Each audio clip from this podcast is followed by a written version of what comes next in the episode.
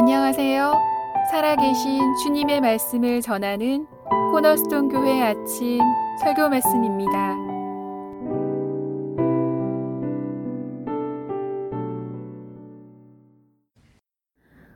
오늘의 말씀은 에스겔서 33장 21절에서 33절입니다.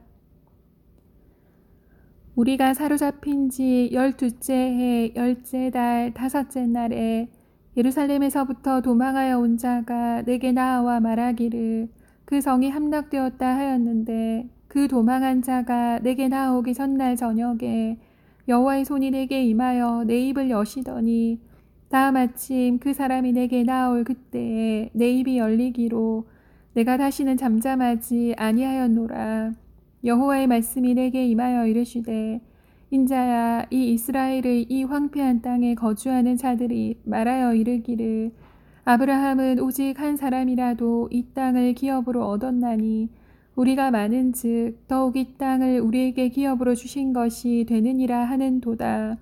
그러므로 너는 그들에게 이르기를 주 여호와께서 이같이 말씀하시되 너희가 고기를 핏째 먹으며 너희 우상들에게 눈을 들며 피를 흘리니 그 땅이 너희의 기업이 될까 보냐.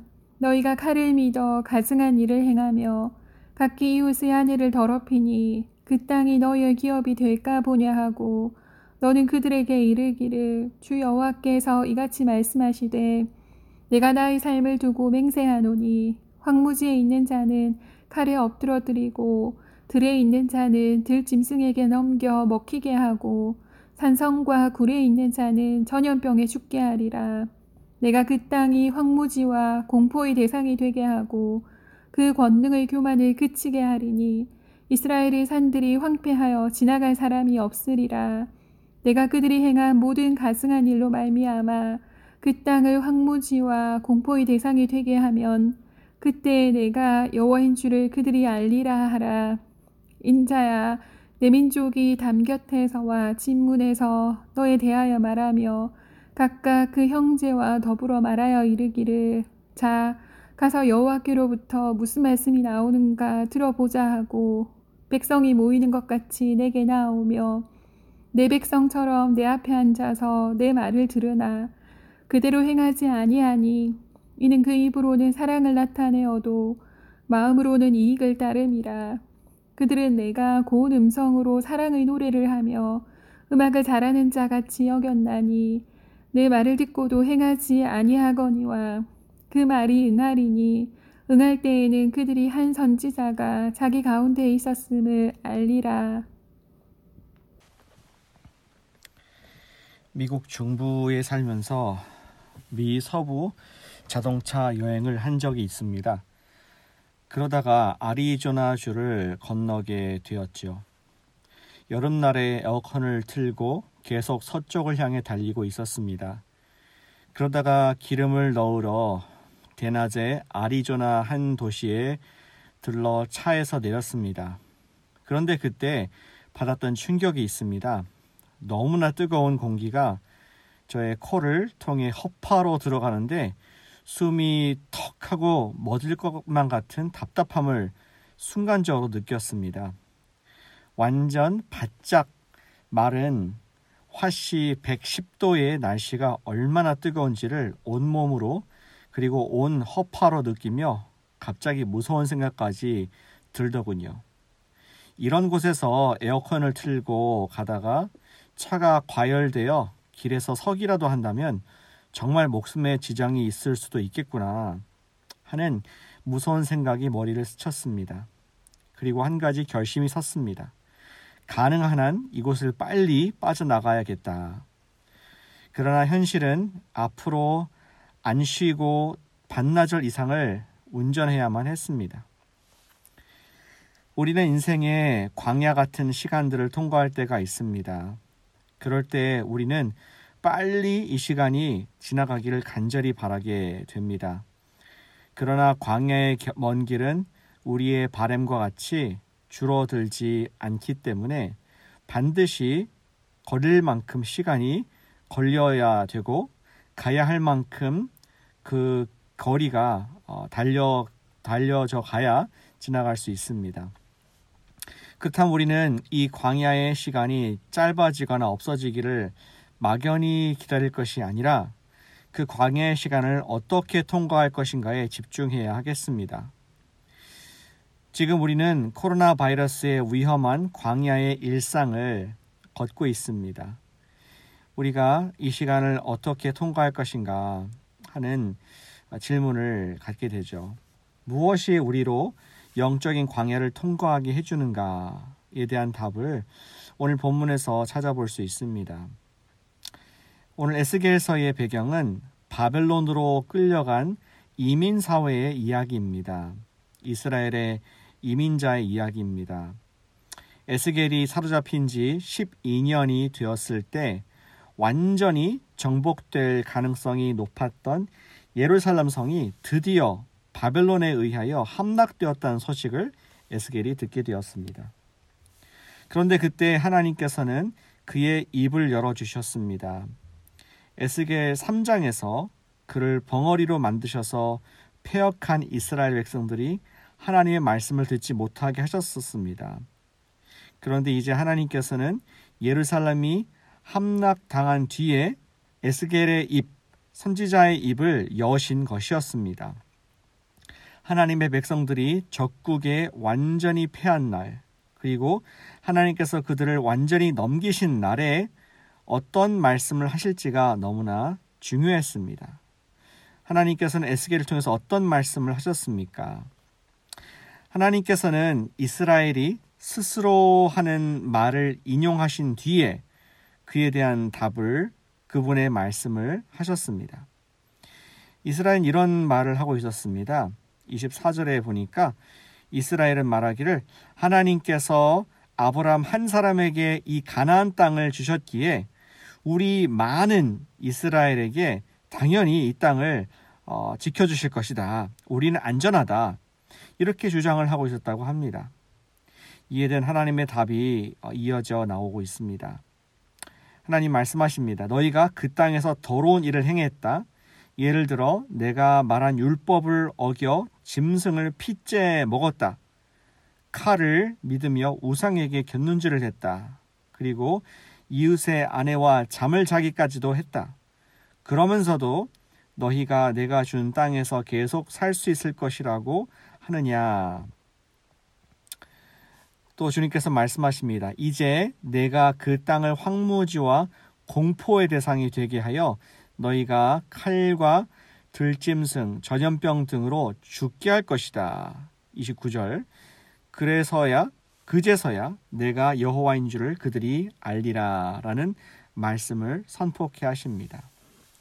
하나님께서는 이어서 에스겔에 대한 말씀도 하십니다. 30절부터 끝까지죠. 백성들은 에스겔의 집에 찾아와서 하나님께로부터 무슨 말씀이 나오는지를 들으려고 모일 것이라고 하십니다. 그렇다고 할지라도 그들이 모인 곳은 어, 고운 음성을 듣고 아름다운 음악을 감상하러 오는 것처럼 자신들의 마음의 평안과 위로를 위해서 오는 것이지 진정으로 하나님의 말씀에 순종할 마음은 없다라고 선지자에게 말씀하십니다.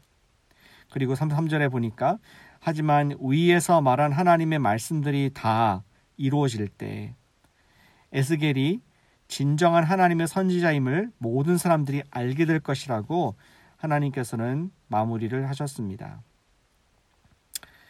참으로 이스라엘 백성들은 광야 같은 생활을 하고 있었습니다. 그들은 하나님 앞에 범죄하여 약속의 땅을 잃어버리고 황무지 같은 이방인의 땅인 바벨론에서 살아가야 했습니다. 이방인으로 소수민족으로 그리고 무시를 받는 존재로 살아야 했다는 것이죠. 지금 에스겔과 이스라엘이 처한 상황이었습니다. 그 상황에서 그들은 절실하게 어떻게 살아야 할지 하나님의 말씀에 대해 궁금해 할 것이었습니다. 그러나 오늘 본문에서 하나님의 답은 간단했습니다. 그들이 이 기간을 통과하여 생존할 수 있는 것은 선지자를 통하여 주시는 하나님의 말씀을 듣고 그것에 그대로 순종하는 것이었습니다. 그들은 자신들의 죄를 뉘우치며 자신들이 원하는 방식이 아닌 하나님께서 원하시는 그대로 따라갈 때 그들은 살 수 있을 것이었습니다. 광야 같은 바빌론 생활을 견디어 회복을 경험할 것이었죠. 우리도 마찬가지입니다. 주님께서는 우리에게도 바빌론과 같은 코로나 바이러스의 지배를 허용하셨습니다. 우리는 이 광야를 반드시 통과해야 합니다. 그것이 어떻게 가능할까요? 하나님은 선하시고 좋은 분이시니까 잘 될 것이야 라는 막연한 소망과 기대로 지낼 수는 없습니다. 바로 그것이 이스라엘 백성들의 잘못된 기대였던 것입니다. 우리는 오늘 말씀에서 답을 얻게 되었습니다. 우리는 매일 하나님 말씀을 듣고 이에 대한 순종을 통하여 광야를 통과할 수 있게 될 것입니다. 이 어려운 시기를 주님께서 허락하셨다면 주님만이 광야를 통과할 수 있는 지도를 갖고 계시다는 말씀입니다. 우리는 마치 왼발, 오른발, 한 발씩 행진을 하여 광야를 걸어 나갈 수 있듯이 말씀을 듣는 왼발, 그리고 순종하는 오른발의 생활을 통하여 지금의 광야를 통과할 수 있습니다. 만일 말씀을 듣기만 한다면 우리는 멀리 가지 못할 것입니다. 그러나 말씀을 들음과 순종이라는 양 발걸음을 통하여 우리는 천천히 그러나 분명히 이 기간을 지나갈 수 있을 것입니다. 그리고 이스라엘 백성들이 40년 뒤에 죄송합니다. 70년 뒤에 회복을 경험했듯이 우리도 회복을 경험하게 될 줄로 믿습니다. 저는 요즘 답답한 생활을 하고 있습니다. 성도들을 만나고 신방을 하고 전도도 나가고 싶습니다. 그런데 그럴 수가 없지요. 혼자 있어야 합니다. 화면으로 만나야 합니다. 하지만 아침마다 새로운 힘을 얻는 시간이 있습니다. 아침에 말씀을 읽고 하루에 한 가지만이라도 적용을 하려고 노력을 합니다. 그런데 꼭 필요한 말씀들을 주님께서는 매일 하나씩 주시더라고요. 코로나 바이러스를 위해서 기도하라는 말씀을 주시고 저는 기도합니다. 지역사회를 돌보고 나누는 도네이션을 하게 하십니다. 또 성만찬을 하게 하셨습니다. 더 나아가서 성경 공부를 계속 이어갈 수 있는 적용으로 힘도 얻게 하십니다. 포기하지 않고 선교 준비도 꾸준하게 하시는 것이 하나님의 말씀에 대한 순종입니다. 이런 것들을 만약 의무감으로 한다면 오래 하지 못할 것입니다. 하지만 주님께서 말씀하신 것을 내가 순종한다. 주님 말씀을 듣고 순종할 때에 매일 아침에 새 힘을 얻고 나가게 됨을 경험합니다. 사랑하는 여러분, 오늘 어떤 주님의 음성을 듣습니까? 어떤 말씀에 순종하고 있습니까? 비록 작은 일이라도 광야에 한 발, 한 발, 한 발걸음, 한 발걸음을 내딛는 마음으로 오늘 말씀과 기도 중에 주시는 한 가지 순종을 하는 우리가 되기를 축복합니다. listen and obey. 듣고 순종하는 왼발, 오른발로 이 광야 같은 코로나 바이러스의 계절에 일 진일보하는 한 발짝씩 나아가는 우리 모두가 되기를 주님의 이름으로 소원합니다. 기도합니다. 사랑하는 아버지 하나님, 오늘 에스겔의 그리고 우리 이스라엘 백성들의 광야를 인도하시는 하나님의 선하신 은혜를 듣게 하시니 감사를 드립니다. 우리는 코로나 바이러스의 광야를 걷고 있습니다. 그러나 우리가 낙심하지 않고 또 포기하지 않는 것은 이 기간 사망의 음침한 골짜기에도 주님의 막대기와 지팡이가 우리를 안위하신 줄로 믿습니다. 오늘 주님의 말씀을 듣습니다. 오늘 주님 말씀에 순종합니다.